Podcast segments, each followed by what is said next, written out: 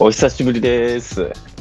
元気でしたかいやー、元気っすよ。元気っす。めちゃくちゃ元気っす。いや、忙しいっすけど、元気っす。あ、お忙しいよね。ははーい。いどうっすか、おでくも元気してましたか元気ですよ元気。でした。落ち着きました、はい忙しかったっていう話を聞いてたんですけど。あ、まあ、まだ、その、今、まあ、職が変わるんですはけいど、はい。まだ変わってないんで、うんうんうんうん。あのバタバタはしてますけど、はいはいはいは一時期に比べたら、9月、10月に比べたらもう全然落ち着いてますけい。ど、なね、んかその頃すごい忙しそうだったもんね、本当に。 いや、だって、 普通に、普通に転職活動してたんで、そう。そっか。はいはあの転職活動だけど、そっか、働きながらってことよね。そう、働きながいや大ら変、だな、それ。そう、あの子育てにもリソース割きながいらや、、そうだよね。サッカーも楽しみつつうん転職活動っていう、まあ結構な行動量でいはありや、ました本ね。当だね、そ れは。いや、それ大変だ。あのー俺、ほとんどさ、転職活動ってしたことなくって、うんマジっすか今の仕事がね、もう、ずっとなんだよ、よく考えると。 あれそうだって僕より一個ランクが上の私立大学卒業して、何ですか、その言い方。いやいや、聞きフましたァクトでしょファクトでしょ、はいはいはいあの事実なんで、はいそこからあれっすかもうずっと一つっうてんい感じやですか、いや、えっとね、一回普通に、普通にっていうか、他の、その会社じゃないはいはい。違うとこ入って、そこはすぐ辞めて、もうほぼ今なんで、でも2社目みたいなイメージですかね。そうそうそうそう。おおいや、素晴らしい。でもそれが一番いいんですよ。 いやだからさその働きながら転職活動する大変さをさあの自分、うんその知らなくってその 自分があでも、一言で表すなら大変ですよ。いやそうだよないや絶対そうだよなそうだってねあの働きながら子育てしながらサッカー楽しみながら、えっと、就活生に戻るみたいなイメージいやですよね、はえその中でマリノスの試合サッカーとか見れてたいやでも頭入ってこないですね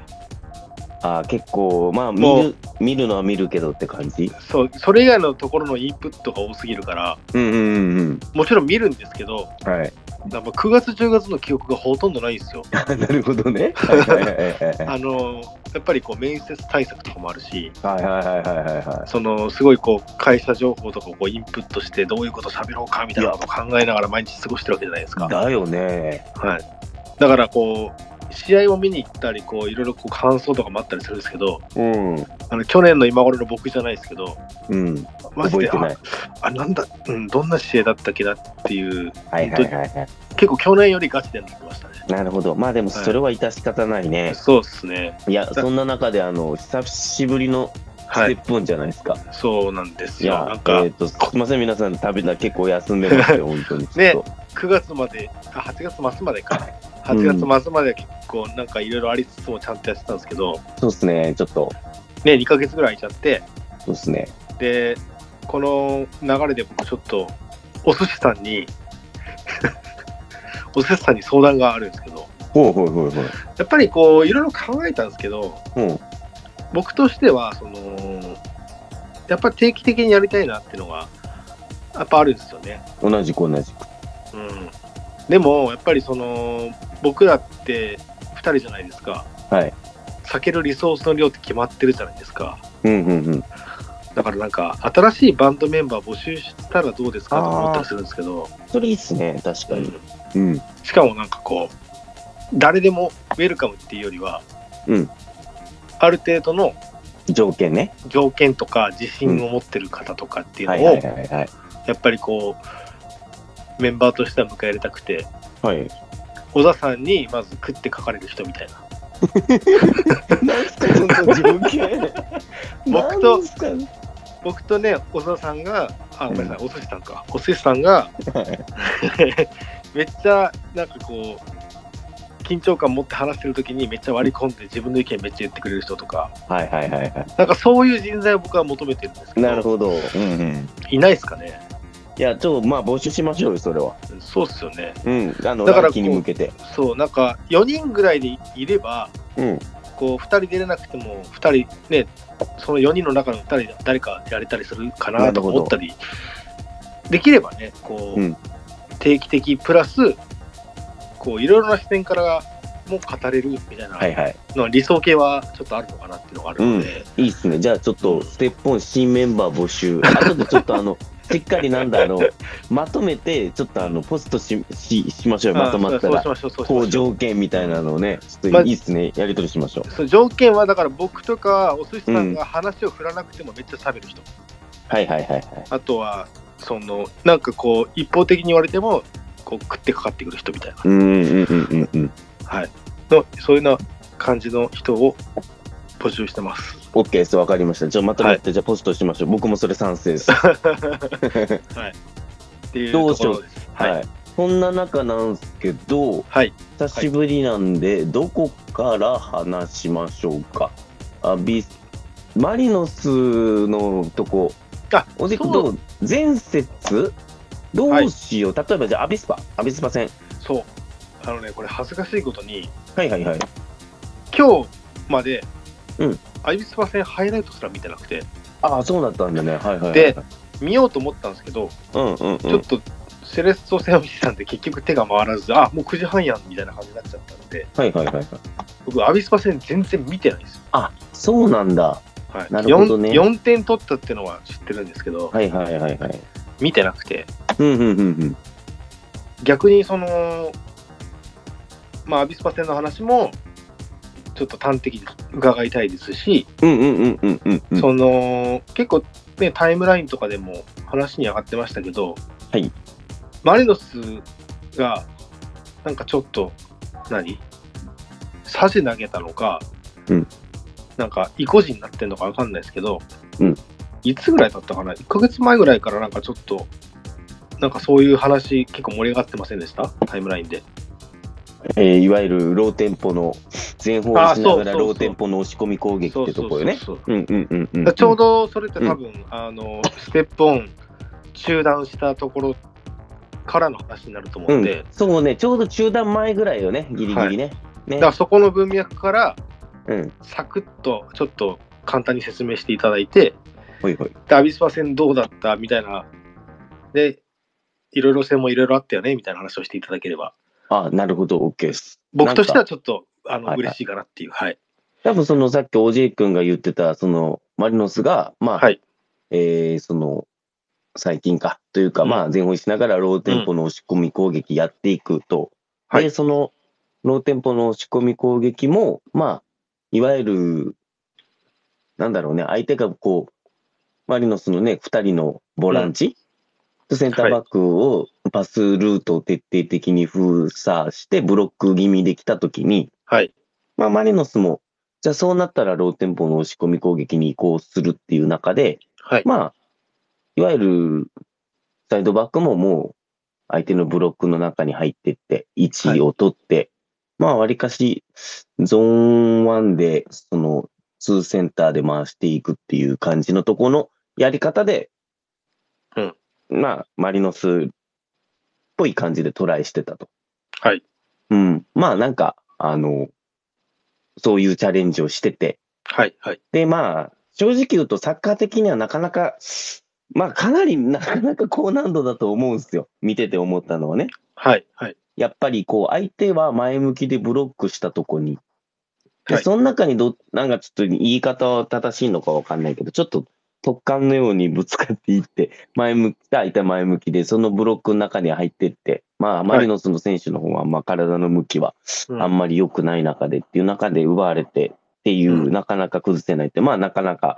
サッカーとしては難しいことやってるなっていうのはあったけど、でもなんかやってる理由もすごくわかるというか納得できるというか、それはちょっとこれからセレッソ戦の時に交えて話そうかなと思うんで、まあ多分それを経て、ははい、まあヴィッセルにも負けて、うんで、多分、それでもう実際に、リーグ戦に関しては多分もう、残り勝たないと優勝が現実的にもう厳しいと。はいはい勝ち点4差だもんね。そうですね実際に全部う勝っんて、上に神戸次第っていうところになっちゃって、うん今は2、3になったのかなそう、2、3になったね、うんアビスパ戦でね。うでん、それでだともう、札幌戦からなんだよね、自分の印象としては。ああ。まあ、もちろん自分、今、マリノスの怪我も多、怪我人も多いはいはいはいっ。てのもあるし、うんってのもああるし、現実的にも優勝するには、うんいやいや43になったってとこで、札幌戦からかな、いわゆるもうちょっと勝つた、まあ今のマリノスのメンバーでもちろん諦めてはないと思う、全然ローテンポの押し込み攻撃やる、全方位ってとこは諦めてない、うんやるっていうことはあるけど、まあわりかししっかりうん勝ちに来てんな、本当に、現実的にって感じ、うんリアルに。もう札幌の攻守のウィーク、今までマリノスがそうやってさ、多分分析の人もいるし、はいある程度ね、別に全然相手に合わせないってわけじゃないけど、わりかしはい自分がってとこだったけど、札幌戦ぐらいからは完全にこう、札幌のビルドっていうか、前身のとこをうん、どう抑えたら札幌は嫌かとか、うちはやりやすいか、まあ、あの時はね、木田がセンターバックに入ってっていうのもあったから、うんはいはいそう。で、攻撃もそうだし、で、はい札幌戦からかな、もう現実的に相手をちゃんと分析して、相手のウィークうんを、えー攻撃する、ストロングを潰すっていうところはうん札幌アビスパ戦っていう印象がすごくあったかうんうな。んうんだからまあ、今、まあ、勝ちに来てんだろうなって感じが、まあ、それはそうだよね、優優勝うんのためにはとりあえず勝たないといけないからって感じの印象はしたかな。うんうんううんんうんうんまあだから別になんかネガティブな話ではないってことですよね。まあ、もう勝ちに来てんね、シンプルに。アビスパシ戦、うん例えば札幌戦なんて、うん。結構守備違うんだよ。あ、そうなんですね。うん、札幌戦とかって、札幌って今まで、まあ、この日はあの落ちてくる、札幌っていう可変をするから、はいはいその可変調整役で落ちてくるのは狛江だったんだよね。はい。で、今までのマリノスだったら、例えば2トップ442で構えて、2トップではい。背中で狛江を消してからうん行くって感じにしてたんで、まあ、この日、木田って、木田がセンターバックに入ってて、まあはい途中からゾーン1でやばいなっていう時は山根が降りてきて5バックを構成するみたいな感じだったんだけど、はい。で、その札幌に対して多分前回体制もあったんだな、やっぱり。ウうんィングバックからウィングバックのとこの対角線で結構苦労したとっていうのも多分あったと思うし、はい。なんでこの日は、狛江にはもう鍋子が完全べったり、うん。狛江が降りてきても鍋子がついてくる。うん。でその代わり、ツートップは札幌の、まあ、いわゆる発射台になるうん。 3バックのうちの2人見て、はい中村を、まあ、いわゆるヤンマテウスが見るっていうことにして、うんで、キーパーにも行くってことにして、まあ、完全に発射台を、に制限をかけるようにして、マリノスがう。ん。うん。で、なるべくいいボールを蹴らせないようにしたっていうとこは今までと違ったし、やっぱり。まあ、はい。もう明確に守備のとこも相手のウィークに来て、まあ、その代わりだからハイラインは実現できたって感じだったと思うし、うん。アビスパ戦とかだって思う、アビ スパ戦現地だったから見てて面白いなと思ったのは、はい。はい。まあ、このアビスパって最近、調子、まあ、川崎戦もちょっと負けたんだけど、はい4失点で、で、うんその前までまあね、調子、調子よくというか、9月は月間、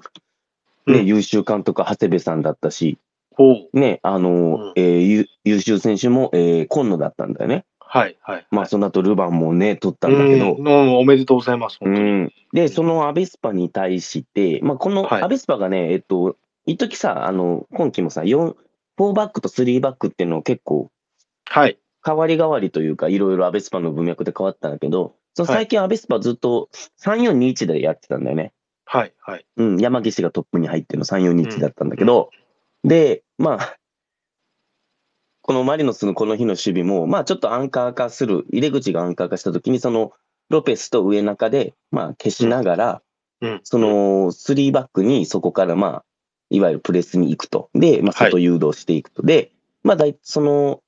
小田と、うんこの日ウィングバック、左のウィングバックが小田で、右が前島だったんだよね。はい。で、はいそこにはいボールが渡った時に、今までのマリノスだったら、そこに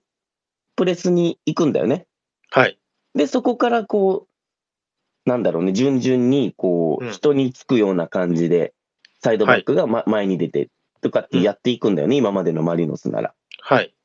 だからまあ、マリノスの事情もあると思うね。まあ、バックラインまだエルアルド戻ったばっかしとか、まあ、今うん左に吉ね、カイナが入ってるとか、そういうのもあると思うんだけど、はまあい。でも多分明確にアビスパなんだろうなと思って、で、アビスパのウイングバック、特に小田とかの方も、まあそうなんだけど、はいいわゆるさ、縦の推進で勝負するタイプのウイングバックじゃないんだよね、このアビスパの3バック構造が。はい。はい。はいいわゆるそのウイングバックが持った時に相手がプレスに行って、その、まあ、サイドバックが出ていったら、その相手のサイドバックの裏のスペースにうん左のシャドウだったら金森、右のシャドウだったら今野っていうのか、そこのスペースを使ってうんいくっていうのがアビスパの割りかし攻撃。ちょっと広島っぽい感じの3-4-2-1構造で、はい。だからそれがアビスパの結構、あの、この調子良かった時、守備じゃなくて、結構うん自分たちの攻撃の方もすごく良かったんだよね、ここでね。はい。はい。だけどマリノスは、た多分これ俺は、俺の勘だよ見ててね。多分まはあそ、そこのス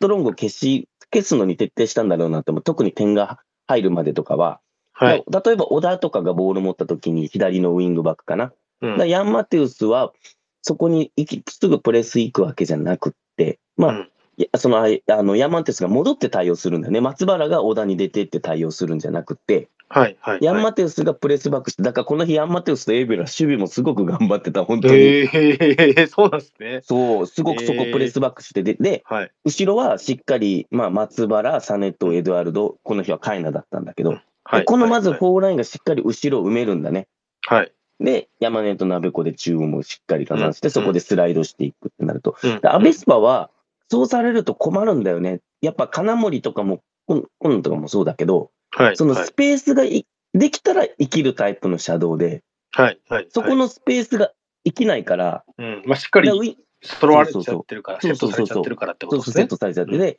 ウィングバックも出てきてくれないから、ボール持ったところでちょっとどうしようかなみたいになって、結局、うんその時間の間にヤンマテウスもエウベルもプレスバックしていけたっていうところもあるから、、うんうんうんまあ、まずそこでしっかりその、まず、点取るとこまで守はい。備のとこではしっかりアビスパ対策をしてたのかなってもあるし、うんまあ、攻撃のとこに関しても、まあ、多分、えーこれをケビンもコメントしてたのかな。はい。まあ、あのー最近さ、あのなんだっけ、引きつけて前進するときにさ、はい。なんか最初の方はあのロペスと、まあ、この日は上中、まあ、だっけセカンドトップとロペスが、2人がさ、あの横関係になって、で、うん降りてきて、っていうことが結構多かった、最初はね、最初はそうだったんだけど、はい。最近は、まあ、結構ロペスはあんまり降りてこない。はい。逆に、ウイングが一つうちの例に入って受ける。はい。っていう感じの引き付け前進っていうのをやったんだけど、まあ、この日は結構最初の時に戻って、ロペスも降りてきて、うんで、しっかり、あの、ついてくる。アベスパもさ、あの、多分これ、み、皆さんからマリノスサポーターの人は、アベスパって結構どっちかっつったら、前からゴリゴリプレスに来るっていうよりも、しっかりブロックを固めるチームっていう印象が多分あったと思うんですよ、みんな。めちゃくちゃありますね。うん、あのーアビスパ好調になってから違くってで、おいわゆるちょっとワールドカップ型っぽい3バックなんですよね、まあ、541でセットしてから、はい。山岸がアンカーを抑えて、はい。でその4バックだったら、相手の4バックっていうか、まあ、この日だったらサネトとエドワルドに対して、541でセットしてから、金森と今野が、うんまあ、外から、まあ、外からっていうか、まあ、その出ていくって感じなんだよね、プレスに行くって感じで、うんそこから外誘導にさせて、うんウイングバックがサイドバックに入れてって、でそこからいわゆるちょっとマンツーマンに近い感じになるのね。はい。で、蹴らせて回収するっていう。うん。うん。まあ、ワールドカップっぽい感じの、結構積極的な高い位置からプレスに行くでもまず最初にしっかり541で、まあはい。まあ、まずブロックっていうかその基盤を作ってから行くっていう感じがアビスパのその最近のはい。 33421のプレスっていうかだったんだよね、5ロックの541の。で、はい。まあ、そうなった時にこれはまあアビスパも本当はマリノスに対しては多分前どうだったんだろうと思ったの試合前にね。はい。まあ、はい。 442でマリノスのこの山根とね、鍋子のとこはまずしっかりパスさせてね、センターバックからのパスルート、結とかそういうのするのかなと思ったけど、まあ、アベスパは正直こんな言い方良くないけど、まあ、うんまずはルヴァンだったと思うね、この次あのあ、試な合るほの。ど。なるほど。う、うんんだからまずルヴァンのために変に変えないというか、はい。まあ、その前節川崎戦負けたっていうのもあったけど、うんうんまあ、まず自分たちの好調なのをやるっていうところを多分選んだと思う、長谷部さんは。変に変えなかったと思う、これやっぱルヴァン優先だと、これは間違いないと思う。で、うん。うん。そうなった時に、まず山岸が1人だから、はい。でまずここの山根と鍋子のとこをどう捕まえるかってところの不安定さもあったと思うし、はい。はい。まあ、金森と今野が541になってセットしてから出ていくっていうのもあるから、うん。まあ、これいろんな人と言っても、だからエドワルドとかが特にあのよくボールをね、外巻きで蹴る、あのコースっていうのはやっぱちょっと最初、あい握手どうしても今野の出ていく角度、あとエドワルドにちょっと時間があるし、で、そんな中で、まあ、その、コンノがプレスしスイッチ、スイッチっていうか、エドワルドに出てった時に、もう前島もよし、カイナに出ていくんだよね。はい、はい。で、そうなった時に、エウベルがグローリーの、まあ、わざと内側に一回入って、うんそこからグローリーの外側から裏を狙うっていうのが多分先生前だったと思うんだけど、うんうんまうんうんさっきのアビスパのこのしっかり分析を塗って、で、今までだったら、あんまり背後へのボールはい、蹴らなかったと。やっぱそれは、ローテンポの押し込み攻撃をするっていう最初の段階として、うんうんうんまああんまり、まあマリノスもこのローテンポの押し込み攻撃やるっていうのは、まあまだ超初歩の段階だね。やっぱ見てて。だかうんうんらその初歩の段階ってあんまりロングボールを蹴らなかったんだと思うんだけど、うんまあ、勝ちに来るっていう面で、アビスパのとこしっかり最近の守備っていうのは研究して、まはあいその背後のボールを。てかこの日マリノスロングボールすごく多かったんだよね、確かね。多かったんですよ。うんうんすごく。まだあって今そうまでと、あの、おじい君が、そのツイツイッターというか、ポストで見たっていうのと、うん X で見たっていうのと一緒で、まあはい確かに、この日マリノスと全然違った、ロングボールも多かったし、まあそれですねは、はいあの、俺はどっちかというと、あの、アビスパをしっかり分析して、はい、やっぱこの、ミアならグローリーっていう、ちょっと、対人強い、空中戦強い、前に捕まえに行くのは強いけど、うんまあ、アベスパも前に来た時の背後のスペース、うん背後のスペースっていうか、ラインも高くなるんで開くんで、そこをしっかり狙おうっていうのは意識あったのかなって感じをして、まあ、そんな感じでマリノスはしっかりこう、アベスパを攻守とともに分析して、結果が4-0だったかなって感じでしたね。なるほど。うん、っていう印象、自分の。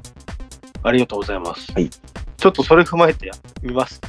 ょっと見たかったんで、4-0だし。はい。そうね、この試合はなんかぜひ見てほしいから、もしセレッソ戦までに見る時間が あれば。いや、多分、まあ、なんとか見,、ま、見れると思います。今までに比べたら。うん、だはかいら多分、あ、本当ね、今までと違うなっていう、あの、